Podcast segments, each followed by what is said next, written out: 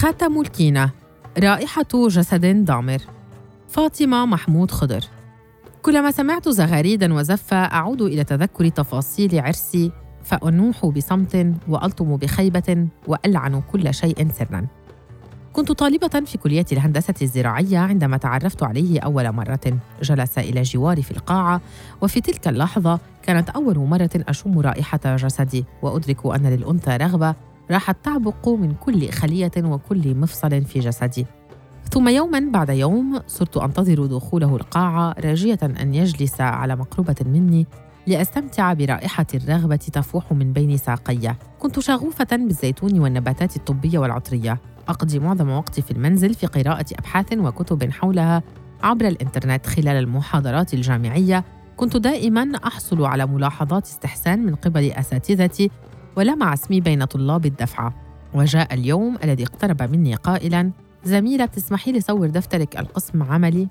كانت لكنته الساحلية مختلفة عن لكنتي. أحببتها بعفويتها وبساطتها تماما كما أحببت زرقة عينيه التي اكتسبها من البحر تماما كما أحببت رائحة الرغبة في جسدي التي اختبرتها بفضله دون أن يعلم بداية. في اليوم التالي كنت قد صورت له جميع المحاضرات من قسم عملي إلى قسم نظري أخذتها للبيت أضفت عليها الملاحظات الهامة وسلمته إياها في اليوم الذي تلا العطلة. تفاجأ بداية وشكرني كثيرا ودعاني لنشرب كوب قهوة ورقي. تحول مع الوقت لأكواب لا منتهية. صرنا ندرس معا في كافيتيريا الكلية وفي ساحاتها وبدأت بذلك قصة حبنا واشتعلت الرغبة التي كنا نخفيها بداية خاصة وأنا بنت متفوقة ومحجبة إذ يشاع في مجتمعنا أن الطالبة النيرد لا علاقة لها بالحب. فكيف الرغبة؟ والبنت المحجبة لها صلاتها والتزامها وهذا نقيض الرغبة.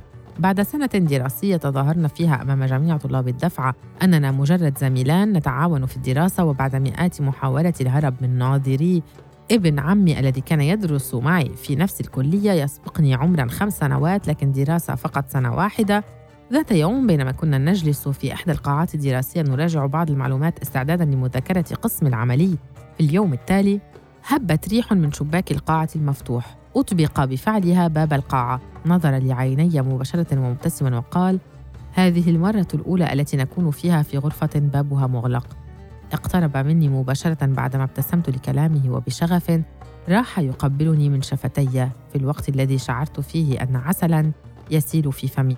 وضع يده على نهدي وراح يفركه من فوق قميصي الفضفاض ثم بخفة فتح أزرار قميصي العلوية ووضع فمه على نهدي شعرت بسيل بين ساقي فزررت قميصي بسرعة وركضت للحمام وقفت وسط الحمام أبتسم لرغبتي الساخنة التي اكتشفتها للتو. كنت منتشية تماما. أشعر أن الكون بأسره يحملني ويدور بي بهجة. خرجت وكان قد وضب دفاترنا وأشياءنا قال لي ماذا حدث؟ أجبت إنها الرغبة. هل سنتزوج؟ ضحك بقوة قائلا. أحبك. سنتزوج يوم الخميس. خرجنا لممشى الكلية بينما كان يمسك يدي ولأول مرة لم أمانع أو أخاف. كنت أشعر حقا أني أصبحت حلاله. قطف ورقة كينا وقال لن ننتظر الخميس سنتزوج الآن. هل تقبلين بي زوجا؟ ضحكت وأثبت مباشرة نعم أقبل. مسك يدي اليسرى وألبسني ورقة الكينة بعدما كان قد صنع منها خاتما. قطفت ورقة كينة وألبسته إياها خاتما. اقترب من جبيني وقبلني قائلا أنت الآن زوجتي.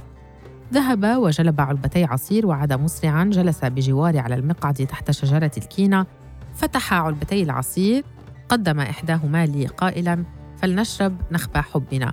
قلت بصوت خجول وهل سنشرب الكحول إن تزوجنا؟ ضحك قائلا إن تزوجنا؟ لقد تزوجنا. وانتهى الأمر. ستذهبين معي إلى جبال الساحل حيث أعيش. هناك لن نشرب الكحول بل العرق البلدي الشهي قال ذلك وهو يضحك وتابع سنعمل معا ونبني مختبرا لتحليل مختلف الأعشاب الموجودة في جبال الساحل الغنية بالأعشاب الطبية والعطرية. سنقدم دراساتنا لمعامل الأدوية ومستحضرات التجميل. سنبني معا بيتا وعملا يا زوجتي الحلوة التي ركضت إلى الحمام من الرغبة. لكن حينها لا حاجة لتتفقد شيء في الحمام. سأتولى أنا الأمر قال عبارته الأخيرة وهو يمرر سبابته على طول أنفه.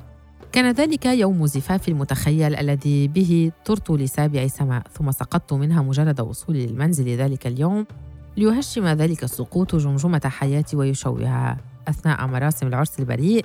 بينما نجلس ونحلم ونضحك ونلهو كان ابن عمي عن بعد قد التقط لنا عدة صور بكاميرا هاتفه المحمول وعاد بها إلى والدي والعائلة التي كانت تنتظرني بعيون يقدح الشرر منها. انهالوا علي بالضرب الواحد تلو الآخر وهم يرددون. تلهين مع شاب كافر يا عايبة.